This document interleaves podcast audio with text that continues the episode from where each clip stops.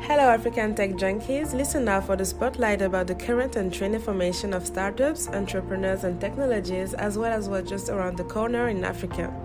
With me, Sabine. WhatsApp and Telegram at risk of hacking.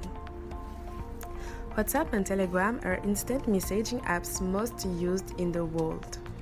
They enable people around the world to text chat, video chat, and share files over the networks conveniently and easily.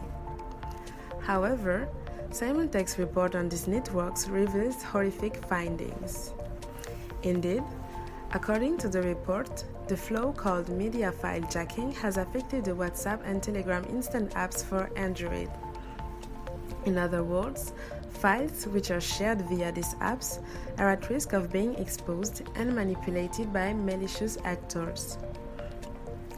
Symantec explained that it stems from the lapse in time between when media files are written to the disk and when downloaded in the app's chat user interface for users to consume. This critical time lapse presents an opportunity for malicious actors to manipulate media files without the user's knowledge. This vulnerability leads hackers to misuse and also to exploit files such as personal photos, videos, and also documents shared on the platforms. The impact of the vulnerability is that hackers can manipulate the image, payment, audio messages, and spread fake news. Thus, this can lead to misunderstanding between people who communicate via the apps. Symantec explained that WhatsApp and Telegram can protect the threats by validating the integrity of files and storing media in non public directories.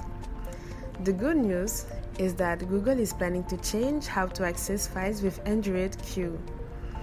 It will implement a more restrictive way to access files on our mobile phone and be able to mitigate threats that exploit the WhatsApp or Telegram flow.